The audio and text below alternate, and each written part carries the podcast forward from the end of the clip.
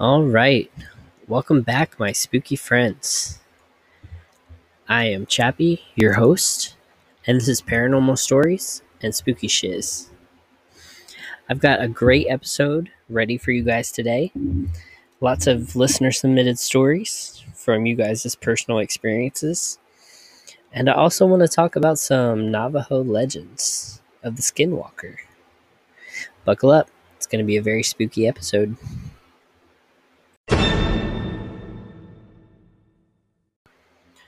All right, jumping right into our first story, kind of gives us a background of what a skinwalker is, and then we'll get into some different articles about skinwalkers. A skinwalker is said to be a harmful type of witch who has the ability to turn into, possess, or disguise themselves as an animal. The witch is called Yi Nalushi by the Navajo I'm sorry if I destroyed that name. The Skinwalker translation is With it, he goes on all fours. This is just one of the several types of Navajo witches and is considered the most volatile and dangerous of them. In order to become a skinwalker, an individual must be initiated by a secret society. This initiation is made of some of the evilest deeds, including killing. Only after the initiation is complete, the individual is granted supernatural powers. Some of the forms they take that have been reported are coyotes, wolves, foxes, cougars, dogs, and bears. Any other form of animal can be taken as well. The skinwalker will wear the skin of the chosen animal. Sometimes animal skulls or horns ha- been added. They could choose what animal they wanted to turn into. This is dependent on the abilities needed for a particular task, such as speed, strength, endurance, stealth, claws, and teeth, etc. They may transform again if trying to escape from pursuers. The skinwalkers are also able to take possession of the bodies of the human victims. If a person locks eyes with them, this is said to happen. After taking control, the witch can make its victims do and say that they wouldn't otherwise do. Once they were shapeshifted, one way that others could tell that they were not a real animal is that their eyes are very different from those of an animal. Their eyes are very human, and when light shines on them, they turn bright red. Skinwalkers also have other powers, including reading others' minds, controlling their thoughts and behaviors, causing disease and illness, destroying property, and even death. Some who spoke of their encounters with them describe a number of ways to know if a skinwalker is near. They make sounds around homes, such as knocking on windows, banging on walls, and scraping noises on the roof. On some occasions, they have been spied peering through windows. More often, they appear in front of vehicles in hopes of causing a serious accident.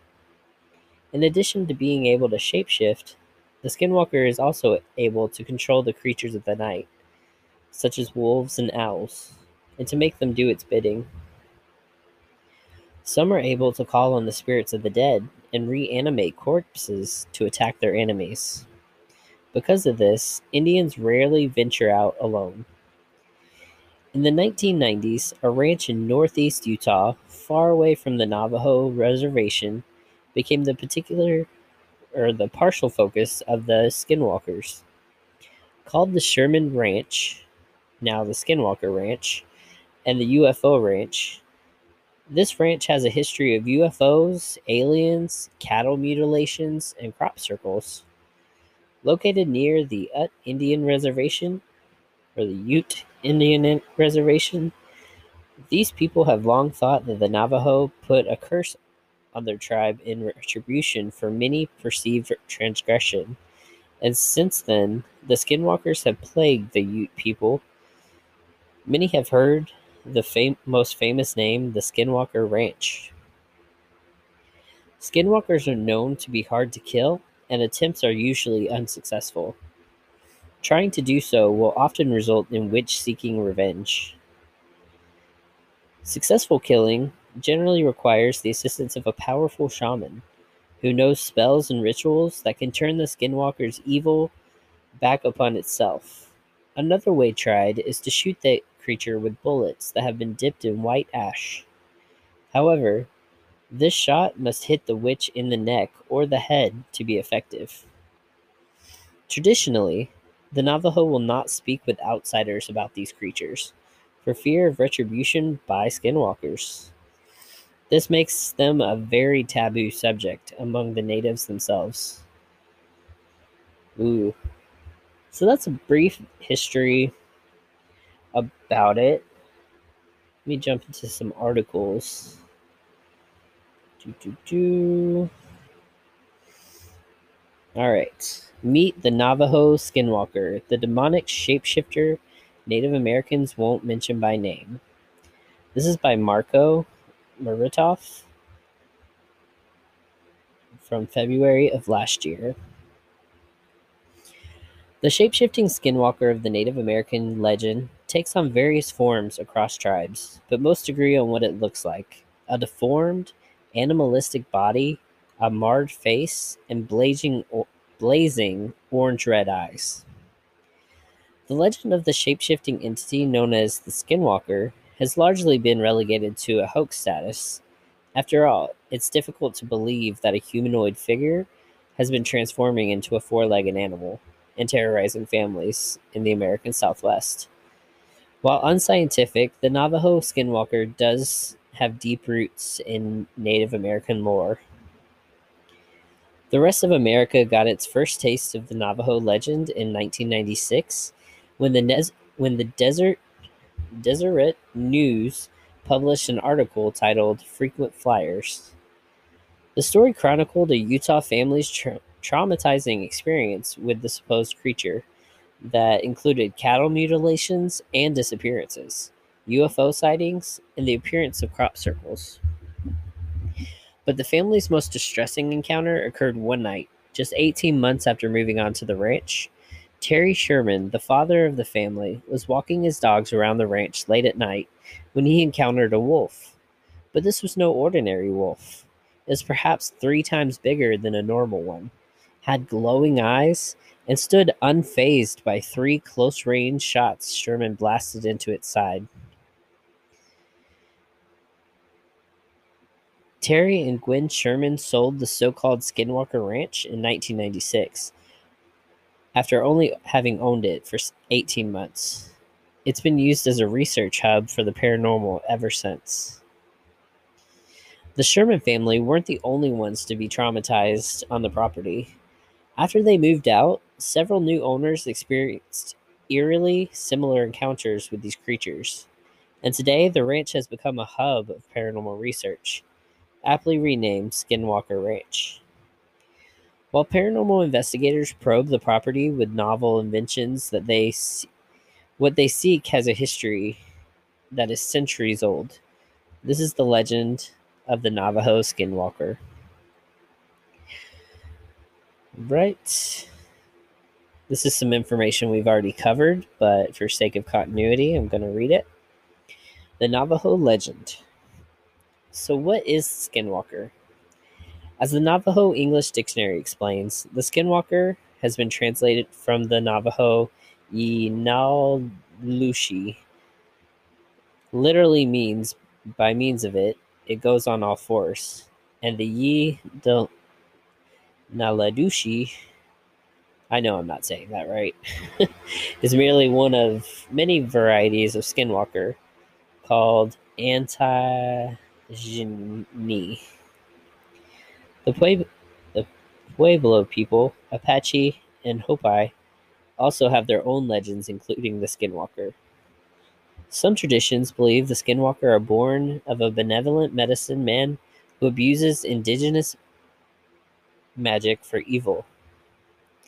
The medicine man is then given mythical powers of evil that vary from tradition to tradition, but the power of all traditions mentioned is the ability to turn into or possess an animal or person. Other traditions believe a man, woman, or child can become a skinwalker should they commit any kind of deep seated taboo.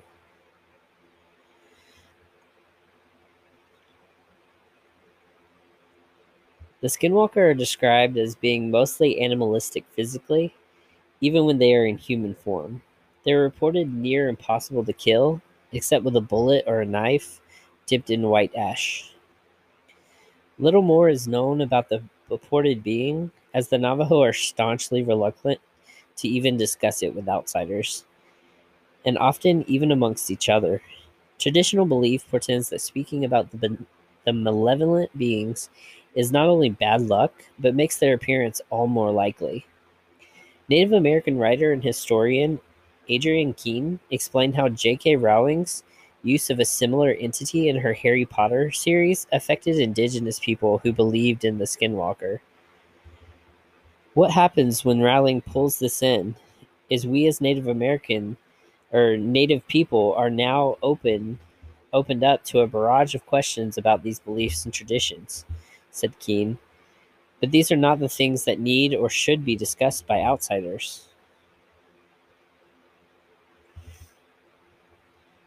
In 1996, a couple of outsiders were introduced to the legend after a series of inexplic- inexplicable events occurred at their new ranch. Again, this is talking about Terry and Gwen Sherman. Not sure why it's circling back to them. Terry and Gwen Sherman first observed UFOs of various sizes hovering above their property. Then seven of their cows died or disappeared.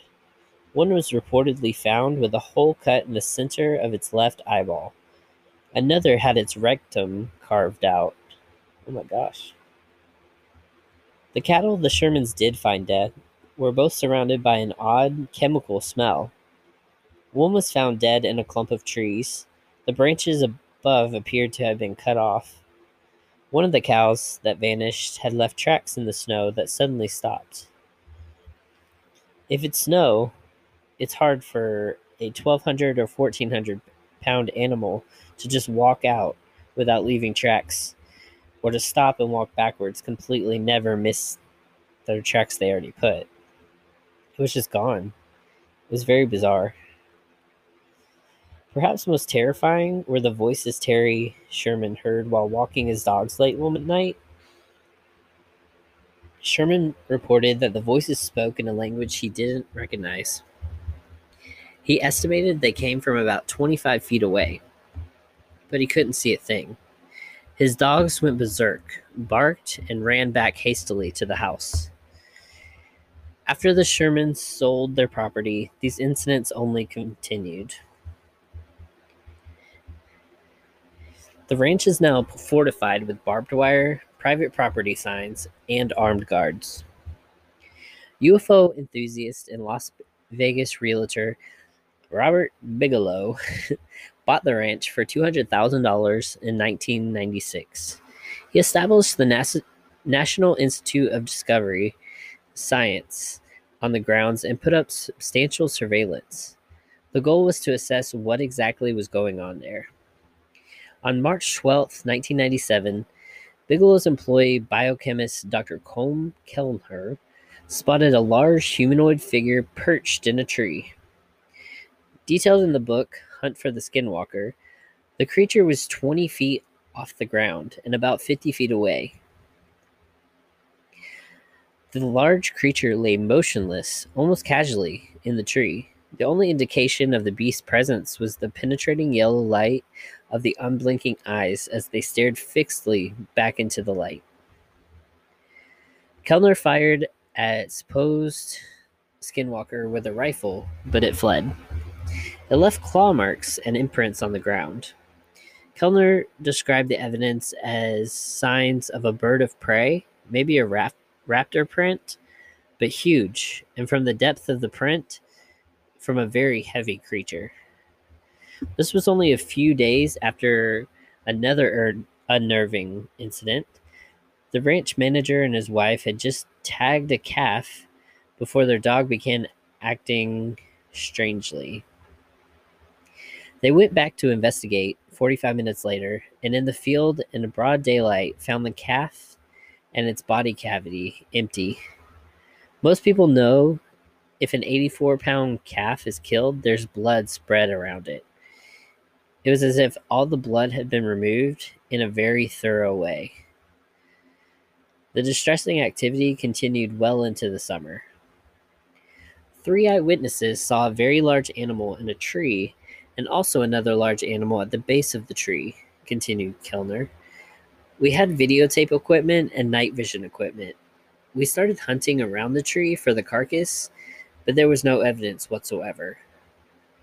Ultimately, Bigelow and his research team experienced over 100 incidents on the property, but couldn't amass the kind of evidence that scientific publication would accept with credulity. Credulity. Bigelow sold the ranch to a company called Adamantium Holdings for 4.5 million in 2016. Nevertheless, the research on Skinwalker Ranch is more sophisticated and secretive than ever. There are many stories about skinwalkers online in such forums as Reddit. These experiences commonly occur on Native American reservations and are allegedly only prevented by the blessing of a, man- of a medicine man. While it's difficult to discern just how truthful these accounts are, the descriptions are almost always the same a four legged beast with disturbingly human, albeit marred face, orange red, glowing eyes. Those who claim to have seen these skinwalkers also said they were made they were fast and made hellish noise.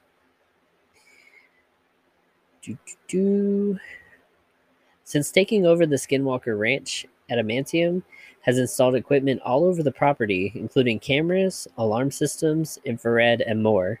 Most alarmingly, however, are the accounts from company employees. According to Vice, employee Thomas Winterton was one of several who randomly experienced skin inflammation and nausea after working on the grounds. Some had to be hospitalized with no clear medical diagnosis for their condition.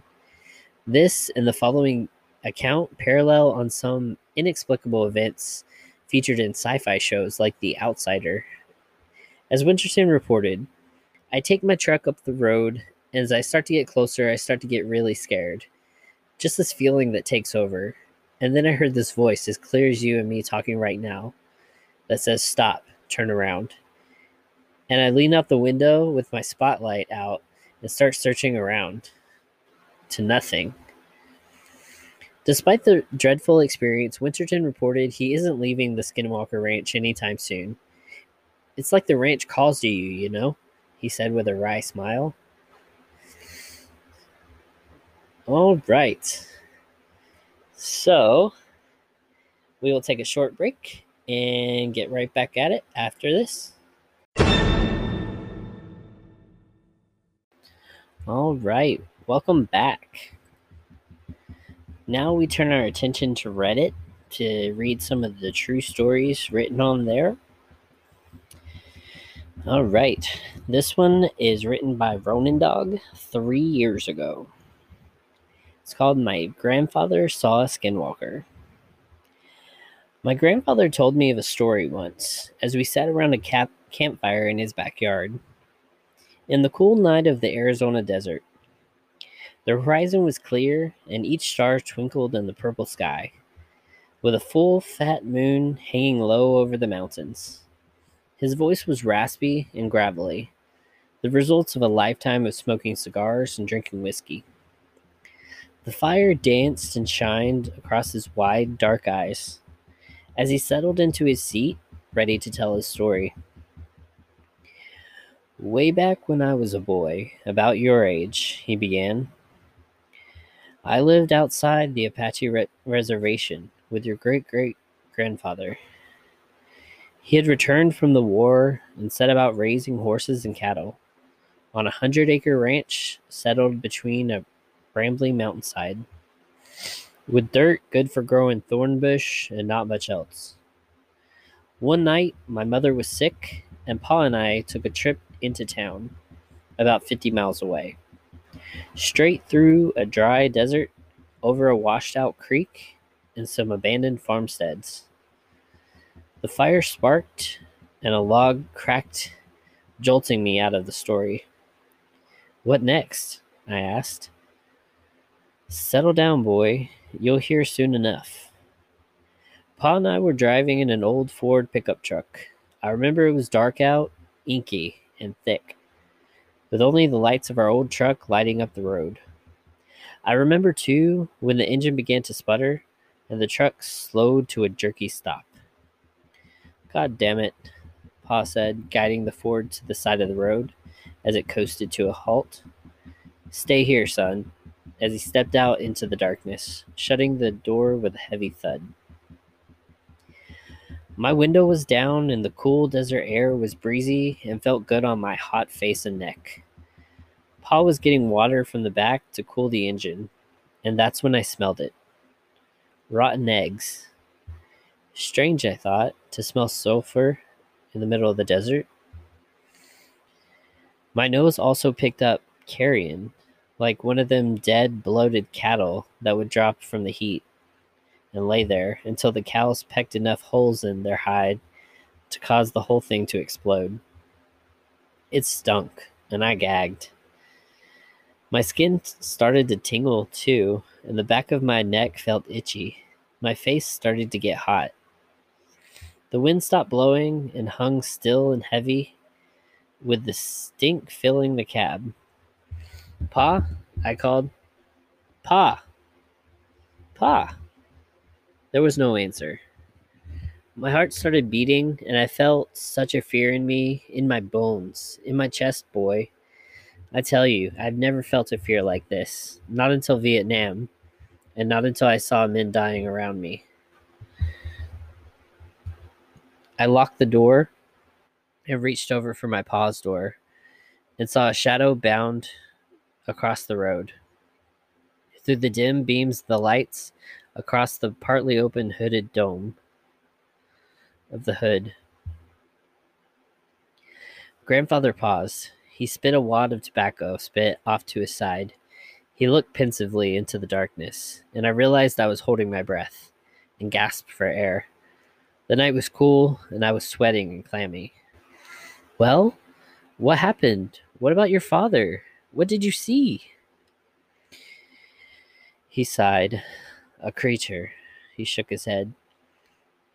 You have to understand, there were legends, old legends, older than the rock cairns out in the valley, older still than Crazy Horse and Sitting Bull, than the old Injun chiefs and their shamans, the Apache, the Hop, the Cherokee, and all of them old tribes and first people.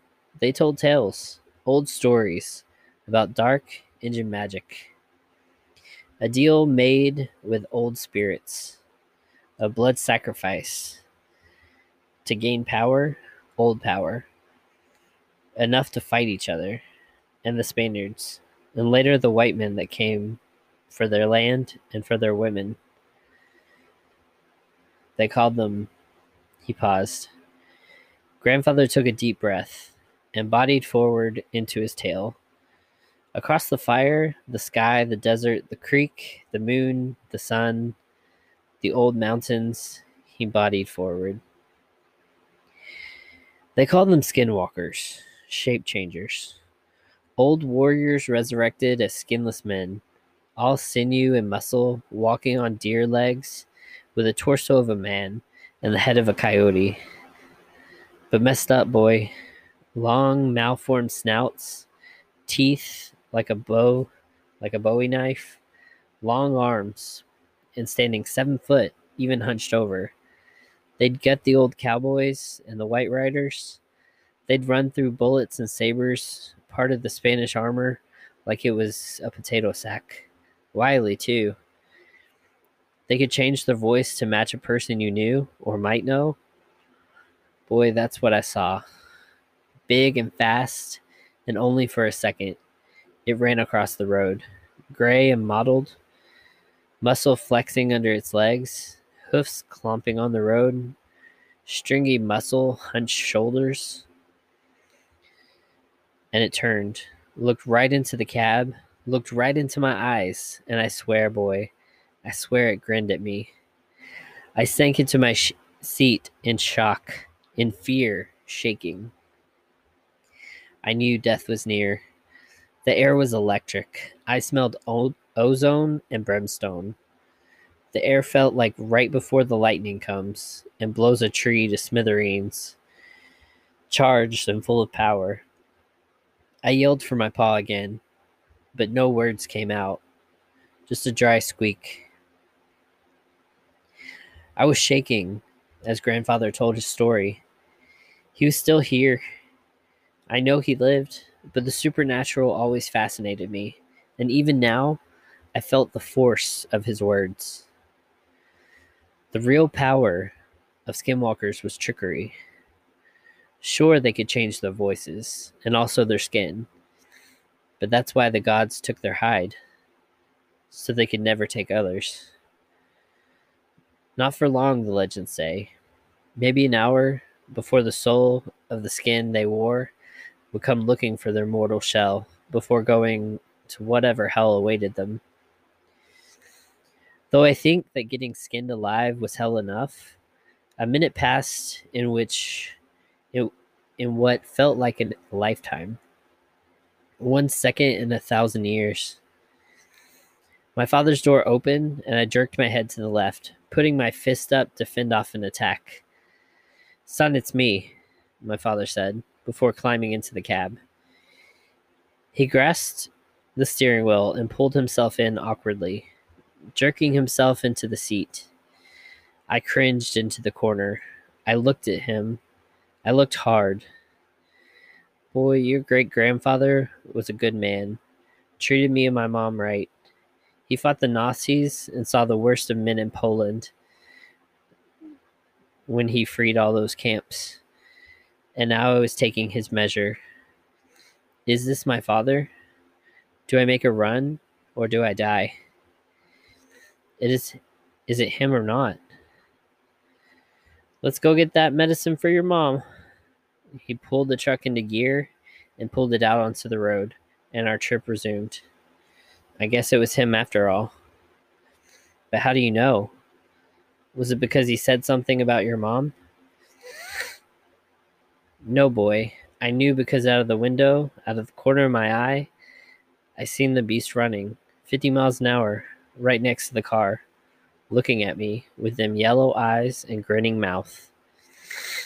I saw it, hunched and angry, running next to us. My pa kept his eyes on the road, locked straight forward. Son, he said, don't look at it. Don't look at it. And that's how I knew that he was my dad. Oof. Oof. My gosh. That was a scary one. Gotta count on Reddit. Reddit with the stories, man. They always got some good ones. Let's see. One more, and then we'll go a short little break. I was in prison for 15 years, and there was a skinwalker in there with us. A little background first. I was serving a 15 year sentence in a penitentiary in southern Arizona. What I was in there for isn't important. During my stay there, there were countless things that happened that no one could explain, and even more, no one wanted to know more about. It all started with a, pri- with a prison legend. Supposedly, years ago, something awful and unexplained happened in the prison. Every morning, we'd be woken up and expected to stand near the front of our cells while guards visually confirmed we were present and accounted for. Apparently, about a year before I got sent there, the most brutal and unexplainable thing happened during one of these routines. A man who had a cell to himself looked very off during his check. When a guard pulled over another guard to help him check it out, they found it wasn't actually the prison they were expecting, the prisoner they were expecting at all. It was a totally different man. This man was wearing the skin of another man over him, loosely fitting, draped over him apparently looked like a real monster. The scariest thing was, though, was the guy wearing the skin was not an inmate. They had no idea how he even got into prison, let alone a cell. What's worse is they couldn't even figure out who the hell he was. He wasn't documented anywhere. And what's worse than that, they never even found the body of the man of the skin he was wearing. Pretty grisly stuff, I know. I realize that's not the go to definition of a skinwalker, but that's what the prison called him the skinwalker. Didn't help the guy never talked, apparently. Anyway, that's what started the whole skinwalker superstition around the yard. Apparently, the guy got shipped to a different spot about a month after it happened, and just about everyone in Gen Pop felt all better for it. I heard about the story on the second day of my stay. Hell of a story to hear in a place that's going to be your home for the foreseeable future. Now, on to the real shit, though. Sure, the guy was a skinwalker. Or, sure, the guy, that guy was the skinwalker. But all he did in the long run was get an older, an old lifer Navajo in, inmate to tell everyone about actual skinwalkers. It seemed like there was a lot of the prison culture actually revolved around them. Now, apparently, skinwalkers are tricky to the point to point out on the spot. But if you manage to survive around one for more than a minute or two, almost everyone can tell the mannerisms are all off. They can mimic human speech, but not replicate it. They twitch manically. They have an unnatural gait while walking, but apparently they got better with experience. The old Navajo guy, his name was Carl, said he was sure there was an actual one among the prisoners, slowly picking us off over the years. He called it the Grand Master Skinwalker at one point. Apparently, he thought it was it had human mannerisms down so well that you might not even be able to tell if it was your cellmate for a day or two. It had it had to be good, he posited one night.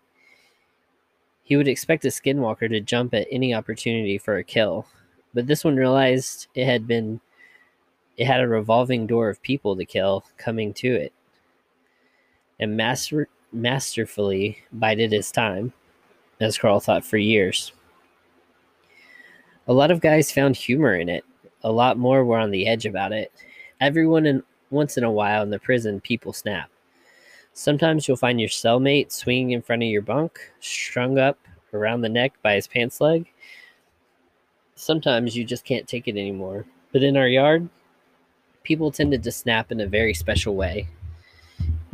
It wouldn't be an outburst at dinner or a silent suicide at night. Guys would just stop talking, hunch over, and shuffle around.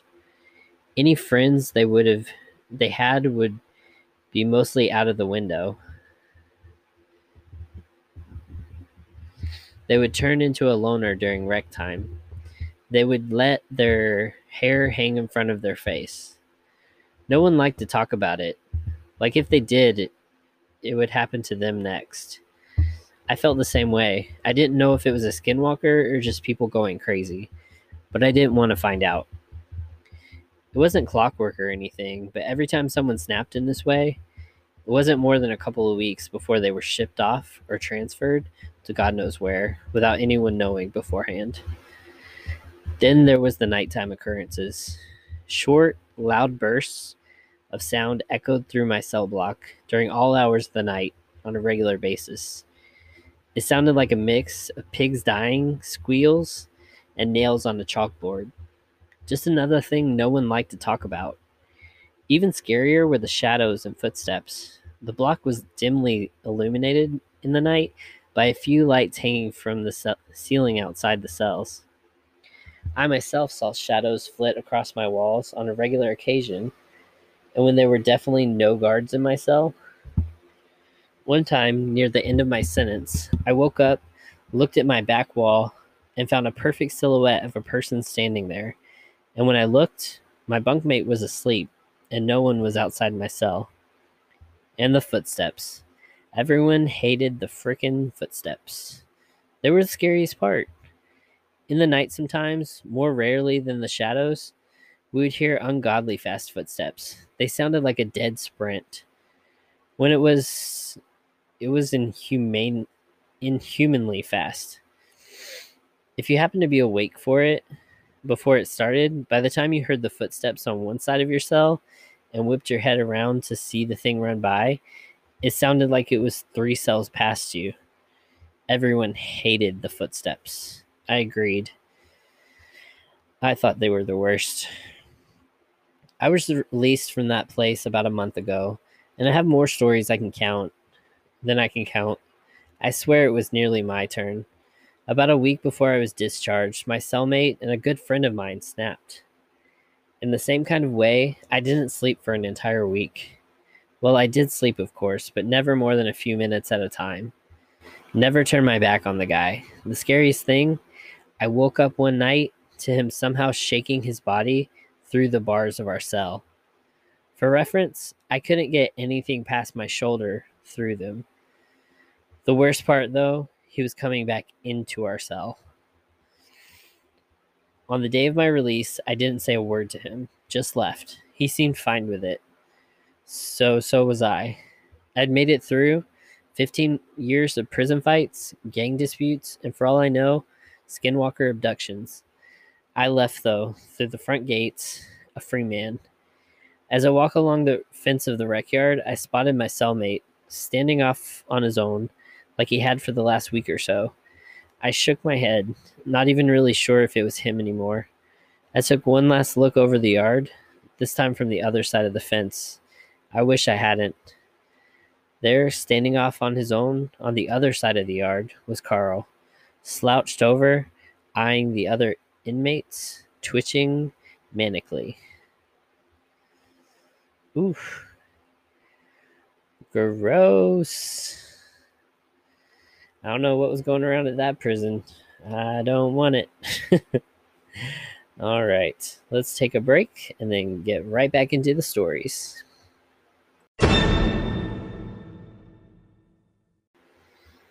All right, welcome back.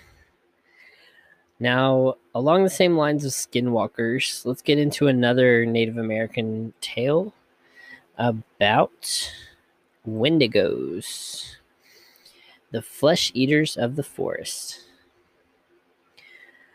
The Wendigo was gaunt to the point to the point of emaciation. Its desiccated skin pulled tautly over its bones, with its bones pushing out against the skin. Its complexion the ash gray of death, and its eyes pushed back deep in their sockets. The Wendigo looked like a gaunt skeleton, recently disinterred from the grave. What lips it had were tattered and bloody. Its body was unclean and suffering from suppurations of the flesh, giving off a strange, eerie odor of decay and decomposition, of death and corruption. In the north woods of Minnesota, the forests of the Great Lake region, the central regions of Canada, is said to live a, a malevolent being called the Wendigo. This creature may appear as a monster with some characteristics of a human, or as a spirit who has possessed a human being and made them become monstrous. It is historically associated with cannibalism, murder, insatiable greed, and cultural taboos against such behavior. Known by several names, Wendigo, Wittigo, Wittico, and Wheatigo each of them roughly translates to the evil spirit that devours mankind. This, this creature has long been known by the Algonquin, Ojibwe, Eastern Cree, Saulteaux, West Main Swampy Cree, Naskapi, and Innu people, who have described them as giants, many times larger than human beings. Although descriptions can vary somewhat, common to these to all these cultures is the view that the Wendigo is a malevolent, cannibalistic, supernatural being that is strongly associated with winter, the north, coldness, famine, and starvation. The Algonquin legend describes the creature as a giant with the head of ice, su- Sometimes it's thought to be entirely made of ice. Its body is skeletal and deformed, with missing lips and toes. The Ojibwa describe it. It was a large creature, as tall as a tree, with lipless mouth and jagged teeth. Its breath was strange, was a strange hiss. Its footprints full of blood, and it ate any man, woman, or child who ventured into its territory, and those were the lucky ones. Sometimes the Wendigo chose to possess a person instead. Then the luckless individual became a Wendigo himself, hunting down those he had once loved and feasting upon their flesh. According to the legends, a Wendigo is created whenever a human resorts to cannibalism to survive. In the past, this occurred more often when Indians and settlers found themselves stranded in the bitter snows and ice of the North Woods. Sometimes stranded for days, any survivors might have felt compelled to cannibalize the dead in order to survive. Other versions of the legend cite the humans who displayed extreme greed, gluttony, and excess might also be possessed by a Wendigo. Thus, the myth served as a method of encouraging cooperation and moderation. Native American versions of the creature spoke of a gigantic spirit, over 15 feet tall, that had once been a human, but had been transformed into a creature by the use of magic. Though all the descriptions of the creature vary slightly, the Wendigo is generally said to have glowing eyes, long yellowed fangs, terrible claws, and overly long tongues. Sometimes they are described as having sallow, yellowish, yellowish skin, and other times depicted to be covered with matted hair. The creature is said to have a number of skills and powers, including stealth, is a near perfect hunter, knows the uses of every inch of its territory, and can control the weather through the use of dark magic. They're also portrayed as simultaneously gluttonous and emaciated from starvation. Wendigos are said to be cursed to wander the land, eternally seeking to fulfill their voracious appetite for human flesh. And if there is nothing left to eat, it starves to death. The legend lends its name to the disputed modern medical term Wendigo psychosis, which is considered by some psychiatrists to be a syndrome that creates an intense craving for human flesh and a fear of becoming a cannibal. This psychosis is said to occur within people living around the Great Lakes of Canada and the United States. Wendigo psychosis is usually develops in the winter in individuals who are isolated by heavy snow for long periods. The initial symptoms are poor appetite, nausea, and vomiting. Subsequently, the individual develops the delusion of being transformed into a Wendigo monster. People who have Wendigo psychosis increase, increasingly see others around them being edible. At the same time, they have an exaggerated fear of becoming cannibals. The most common response when a person shows sign of Wendigo psychosis is a curing attempt by traditional native healers. In case in cases of the past, these attempts failed. If these attempts failed, and if the possessed person began either to threaten those around them or act violently or antisocially, they were executed. There have been reports regarding this psychosis dating back hundreds of years. In 1661, Jesuit relations document stated, What caused us greater concern was the intelligence that met us upon entering the lake. Namely, the men disputed by our conductor for the purpose of summoning the nations of the North Sea and assigning them a rendezvous where they were to await our coming have met their death the previous winter in a very strange manner. Those poor men, according to the report given to us, were seized with an ailment known to unknown to us, but not very unusual among people we were seeking. They were afflicted with ne- neither lunacy, hypochondria, nor frenzy, but have a combination of all these species of disease, which affects their imaginations and cause them a more than canine hunger. This makes them so ravenous for human flesh that they pound upon women, children, and even upon men like veritable werewolves and devour them voraciously without being able to appease or glut their appetite. Ever seeking fresh prey, and the more greedily the more they eat. This ailment attacked our deputies, and as death is the sole remedy among these simple people for checking such acts of murder, they were slain in order to stay the course of their madness. Another document, a documented case, occurred in 1878 when a Plains Cree trapper from Alberta named Swift Runner suffered one of the worst cases known. Swift Runner was a trader with the Hudson's Bay Company who was married and the father of six children. In 1875, he served as a guide to the Northwest Mounted Police. During the winter of 78 and 79, Swift Runner and his family were starving, along with numerous other Cree families. His eldest son was the first to die of starvation, and at some point, Swift Runner succumbed to the Wendigo psychosis. Though emergency food supplies were available at Hudson's Bay Company posts some 25 miles away, he did not attempt to travel there. Rather, he killed the remaining members of his family and consumed them. He eventually confessed and was executed by authorities at Fort Saskatchewan. A Wendigo allegedly made a numerous made a number of appearances near a town called Roseau in northern Minnesota during the late 1800s through the 1920s. Each time that it was reported, an unexpected death followed, and finally, it was seen no more. Another well known case involving Wendigo psychosis was that of Jack Fiddler, an Oji-Cree chief and medicine man known for his powers of defeating Wendigos. Fiddler cr- claimed to have defeated 14 Wendigos during his lifetime. Some of these creatures were said to have been sent by enemy shamans, and others were members of his own band who had been taken with the insatiable, incurable desire to eat human flesh.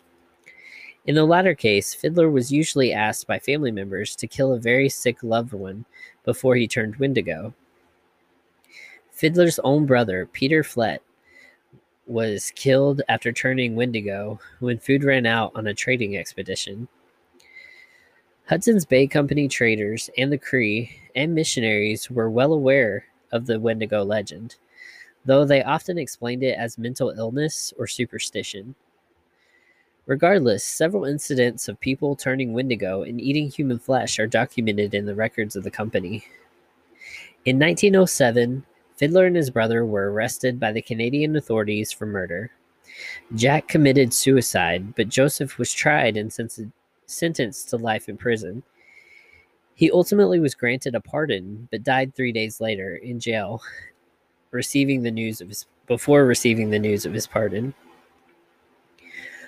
Among the Assabone, Assin, Assinibone, something, the Cree and the Ojibwe, a satirical ceremonial dance is sometimes performed during times of famine to reinforce the seriousness of the t- Wendigo taboo. The frequency of Wendigo psychosis cases decreased sharply in the 20th century as Native Americans came into greater and greater contact with Western ideologies.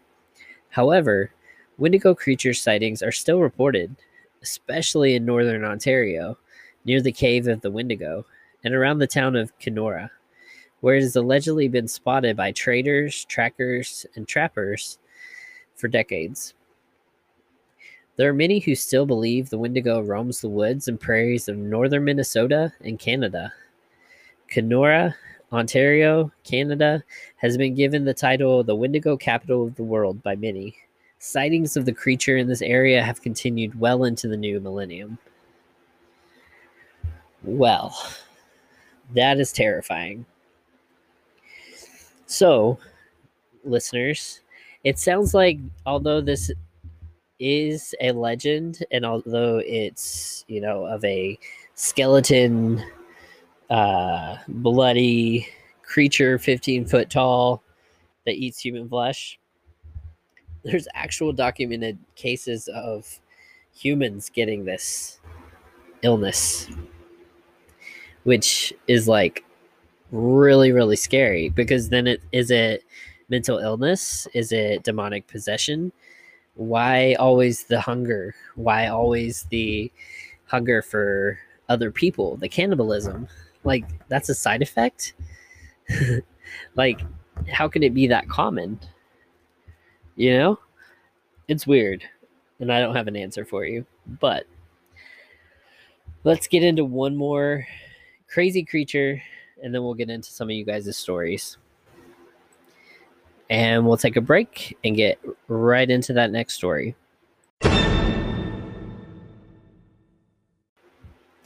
All right. Of course, let's go to Reddit and give you a Wendigo story that is supposedly true. This one was uploaded by North Coast 10 four years ago. It is called I Think I Encountered a Wendigo.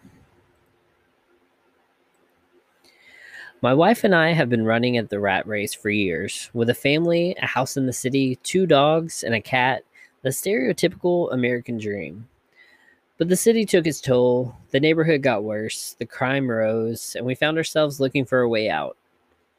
Our opportunity came when I was offered a new job out of state. It was a great career move, but we didn't want to move to a new city just to have the same problem again.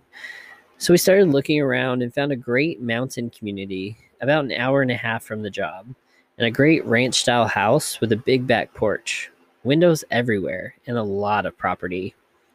The backyard was a big grassy area and a creek that cuts the property in half, then acres of woods beyond.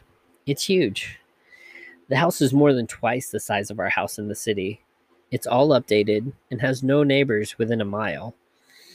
It's a radical change from the life we lived in the city, but best of all, it was less than an, less than half of what we were paying for our old house in the city. The house was a foreclosure, and when we asked the listing agent about it, she simply said the old family had abandoned the property. We didn't think anything of it. The first few months were uneventful, with us settling into our new life, the kids getting used to the new school, new friends, and most of all, getting used to the big house and property. And then the weather turned cold things started to get weird on the property. It started with noises from the back property, things we chalked up to being the woods. Then the motion lights around the house started going off randomly. Once again, we chalked it up to being in the woods. But last night, it all changed. Last night was the most terrifying night of my life. One of the dogs was at the back door whining and scratching, and I assumed he needed to go to the bathroom. So I grabbed my flashlight and walked out the back door. Instantly, something felt off. The dog bolted for the back property, growling and snarling. It was a cold night, about 30 degrees, but the dog plunged straight into the creek and out on the other bank, running off into the woods in the back property. Flashlight bouncing, I ran after him, calling his name. I got to the creek and made my way across the makeshift bridge, trying desperately to follow him. I could still hear the dog growling and barking from somewhere up ahead. I pushed further away from the safety of the house and deeper into the woods. That's when I heard it. A shriek like I've never heard in my life. It was a mix of a moaning wail and metal on metal. It echoed through the trees and froze me in my tracks. My dog bounded its way back to me and cowered down beside me. I turned around and could just make out the warm glow of the house bes- behind me, the cold dark ahead of me. I swung my flashlight around wildly, looking for the source of the noise. And that's when I heard an even more terrifying noise. Out of the silence, my wife's voice floated all around me. Babe, babe, babe. She called out. The voice called out. I whipped back around and could just barely make out the image of my wife, safely inside our house. But the voice in front of me called out again. Babe, I'm right here. I'm right here. Came the voice from deeper in the woods. And then another voice, just as clear as the other. It was my dad's voice. Come out here, it called. I swung the flashlight around again and this time caught the briefest glint of light bouncing off of eyes. The creature was in my beam of light for barely a second, but it was tall, maybe six feet, and ashen white. It had long, spindly fingers that grasped the trunk of the pine tree, and then it was gone. I turned back and ran toward the house. I ran headlong into the icy creek and stumbled. My dog ran past me, making it to the backyard and up the porch. I dug my hands into the freezing, muddy bank and pulled myself out, not stopping to look back. When I reached the porch, I scrambled inside. My wife ran over to me, asking what happened. I just shook my head. I'm not certain myself what happened. I had a growing sense of dread tonight as the sun began to fall. We kept the dogs inside, and I haven't dared look out the back. But I sit here typing, one by one. My motion lights in the backyard keep going on. Oh my goodness. wow. That's scary. Do, do, do.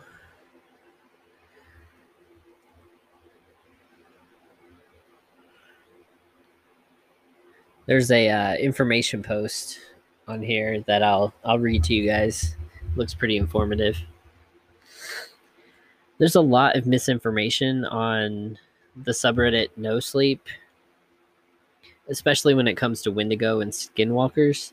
I will do my best to provide clarification on what these entities are and their differences. Hopefully, by the time I'm done, you'll be able to recognize and differentiate between all three of these entities and correct someone, politely, of course, when they make the wrong call. You can link the post as evidence when they don't believe you. Skinwalkers take the shape of animals that they have killed. They can only take the shape of a human when they've killed one and worn its skin, and even then, it's immediately obvious that something is up.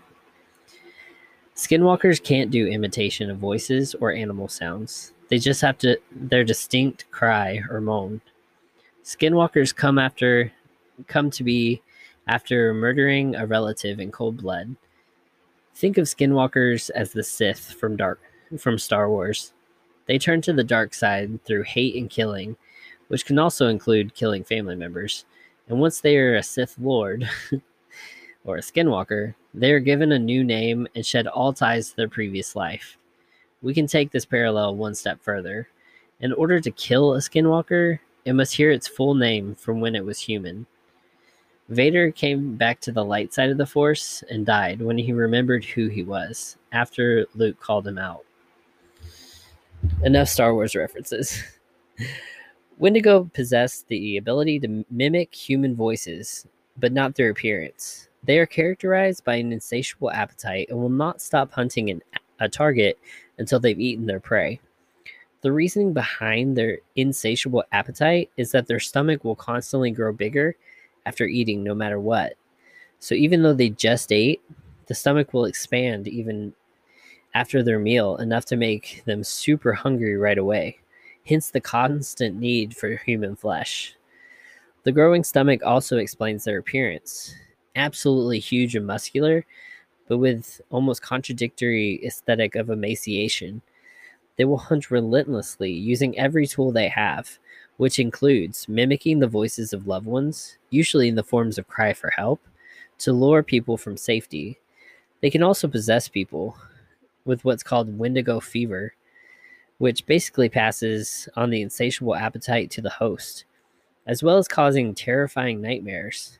They cannot, however, shapeshift, no matter how many people on no sleep think so. Wendigo come to be by indulging in cannibalism, usually the flesh of a close friend or relative.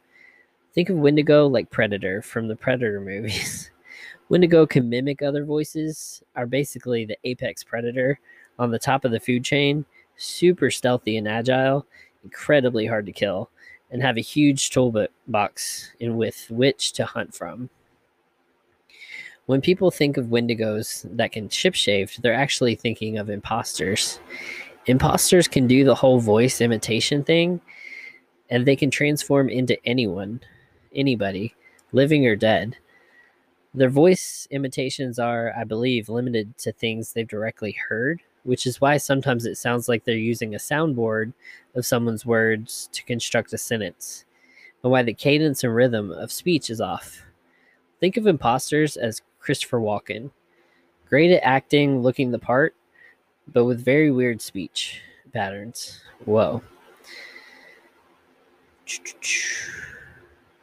In all serious though, original poster is probably dealing with a Wendigo because the creature didn't take sep- take the appearance of his wife. Had it been someone looking like his wife in the woods calling to him, then it could have possibly been an imposter. But since it's probably a Wendigo, this thing, the original poster marked for consumption, has been marked for consumption and it won't stop until it's swallowed every bite of you. Huh, man. That's fun.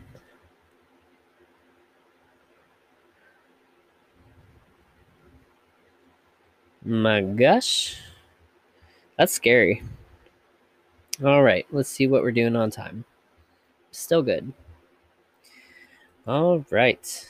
Let's hit one more story, one or two more stories about another myth, possible true, the chupacabra. This comes from BBC.com, written by Josh Gabbatiss, November 10th, 2016. Everyone loves a good monster story. The problem is, monsters almost always insist on living in faraway lands, at the bottom of lakes, or in deep depths of forests. While this adds to their mystique, it is little wonder that our knowledge of them comes exclusively from grainy photos and unreliable witness reports. This is what drew Benjamin Radford to the chupacabra, a supposedly vampire like creature. Its roots are in Latin America, but stories about it have since spread to the rest of the world, including his native New Mexico. This was more much more local mystery to me, said Radford. I didn't have to go to Inverness or Borneo. It was right there in my backyard. Helpfully, the chupacabra also seemed to be less shy than your average monster. That meant Radford had a good chance of figuring out whether or not it was real. Tales of the chupacabra first emerged in Puerto Rico in the late 1990s. He described the bipedal creature, four to five feet tall, with large eyes, spikes down back, and long claws. This beast people claimed, was responsible for killing and draining the blood of li- livestock, an act that earned it its name, which is Spanish for goat sucker. In his extensive investigation, which took a total of five years and saw him travel as far as the jungles of Nicaragua, Radford even located the person who first reported the beast, Chupacabra Patient Zero. Her name was Madeline Tolentino, and she comes from Canovas, a town in east of Puerto Rico. In 1995, she spotted the scary alien like creature out her window. What is remarkable is how fast the story traveled. After more reported sightings, the link became substantial, substantially. The links made substantially in the media with livestock have been found drained of blood. The legend of the chupacabra spiraled out of control. First, it spread around the island, then the rest of Latin America, and into the southern U.S. states. It also flourished online, and there was latched on to UFO enthusiasts and conspiracy theorists. Then, in the early 2000s, a different chupacabra arrived on the scene. This one, some traits of earlier sightings, but was less alien. This time, it was described as a hairless dog like animal walking on four legs.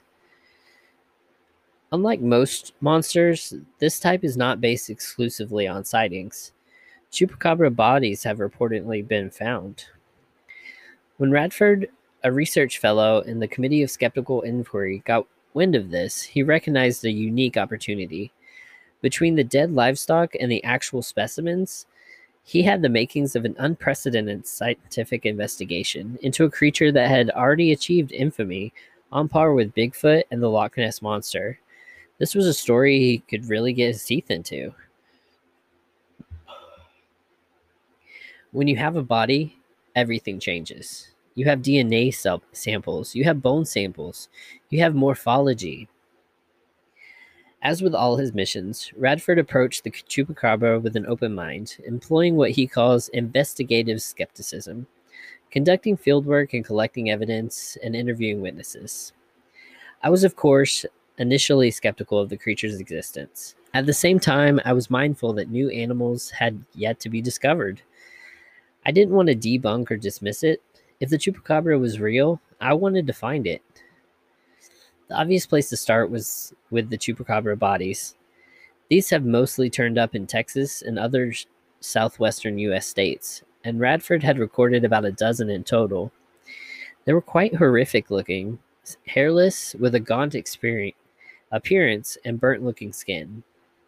However, DNA tests revealed a pretty mundane reality. The bodies had invariably turned out to be coyotes, dogs, or raccoon, barring one that was actually a fish. but despite these clear DNA evidence, the version of events is a little fishy. People who have found and often shot these creatures were usually ranchers or rural folk who should recognize a coyote when they see one. So, where does the confusion come from? The reason these animals get identified as chupacabra is because they lost their hair owing to a sarcoptic mange. Sarcoptic mange is caused by an itch inducing mites burrowing into the upper layer of skin. It is very common. Specialists agree that this disease can be sufficiently gruesome to produce convincing monsters. The mangy dog is typically very sparse haired and nearly bald, with red or hyperpigment black thickened skin. He explained, adding to the self inflicted wounds of scratching and a hairless body. You have yourself a chupacabra.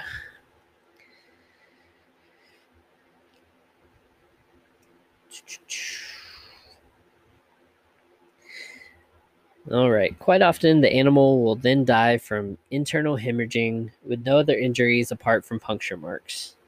And while, thanks to Dracula, puncture marks in the neck tend to be associated with vampires, Bill Schutt of the American Museum of Natural History in New York says unequivocally that this is not how real world blood sucking creatures actually behave. Blood feeders are looking for blood that's close to the surface of the skin something not found in the jugular vein, for example. In fact, we compare characteristics of real blood feeding animals, such as vampire bats, with those of the chupacabra, and there are hardly any similarities. Vampires, according to Schutt, are small, stealthy, with specialized teeth and digestive systems that allow them to extract nutrients from the blood. The creature the size of a dog would starve to death pretty quickly on a blood meal, he said, owing the lack of essential components such as fat. Besides the presence of telltale marks, Radford thinks he knows why the worried ranchers might attribute death of their animals to a blood feeder. Having found a mysterious corpse, they would examine it and cut into it, expecting blur- blood to spurt out, but they would be surprised. When an animal dies, the heart and blood pressure stop. The blood seeps into the lowest part of the body and it coagulates and thickens. It's called lividity. And it gives the illusion that they've been drained of blood. So, if all the mythology surrounding Chupacabra actually comes down to a fairly commonplace natural phenomena, why do these stories live on with vehement as today? Bizarrely, Radford said it might have something to do with the anti US sentiment found across Latin America. This is particularly true in Puerto Rico, which is in the unusual position of being a non state territory of the US. I spoke to several Puerto Ricans who felt that the US had exploited, shortchanged, and ignored the island in economic and many other ways. Most recently, this resentment has played out in the island's ongoing debt crisis. As for chupacabras, there are many Puerto Ricans who believe they're another indication of American exploitation and meddling.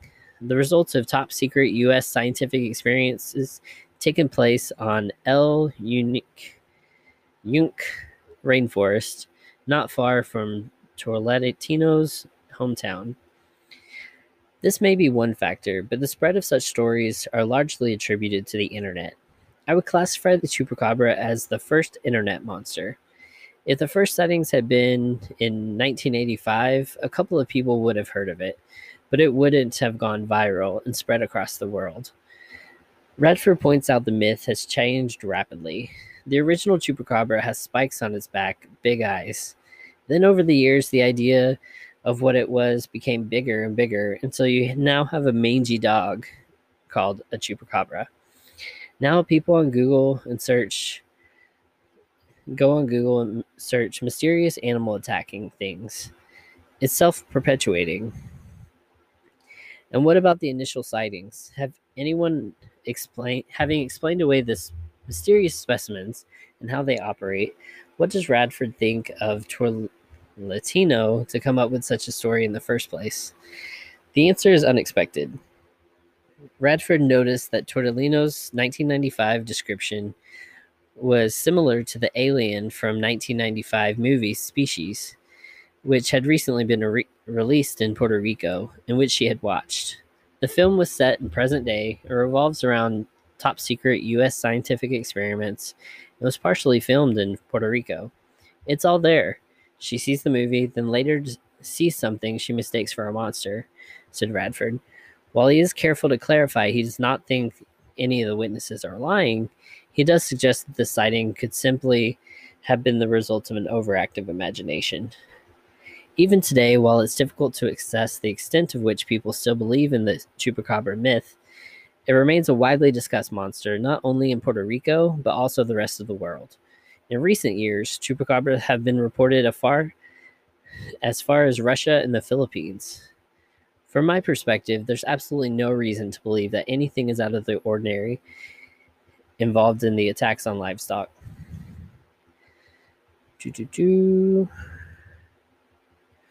All right.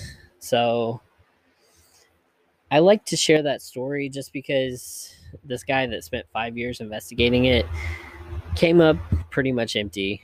Um, and you know, it describes pretty much like a movie that had come out recently or dogs with mange, stuff like that. But overall, it's not been a proven animal. No sightings, no anything like that. So we're going to chalk this one up to a myth until tr- until proven otherwise.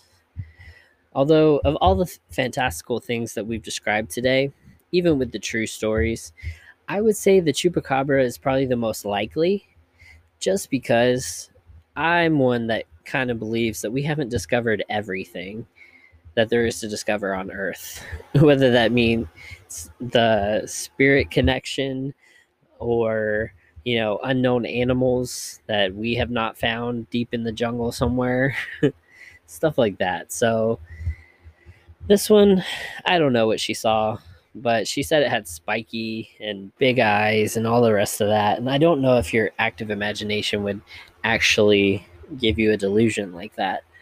But who am I to say? So, with that one is a big question mark. Um, I think it would be exciting to find a creature like that and know it as an actual animal and not anything paranormal you know, like find out this genus and its species and where it fits in the animal kingdom. Sounds pretty cool. Now, the Wendigo fever, mm, proven cases of people catching it and getting cannibalism. That sounds like demonic activity to me. I don't know, but it just sounds like y'all were messing with some spiritual stuff y'all shouldn't have been. Same with the skinwalker stuff. It's all very low vibration vibes. Um, and I definitely never want to come across anything like that. But the stories are fascinating. Um, but with that in mind, um, even the Navajo will tell you not to talk about such things, um, as you're likely to increase your chances of meeting one, at least with the skinwalkers. But yeah, that's it for today. Um, I will try to put out a new episode soon. Um, I would like to thank all of my listeners. Uh, we have reached over a thousand plays, so that's exciting. Very exciting. Glad to hear you guys listening. Um, and next week we'll get into some ghosty stuff. All right. That's it for me today. And as I always say, stay spooky, my friends.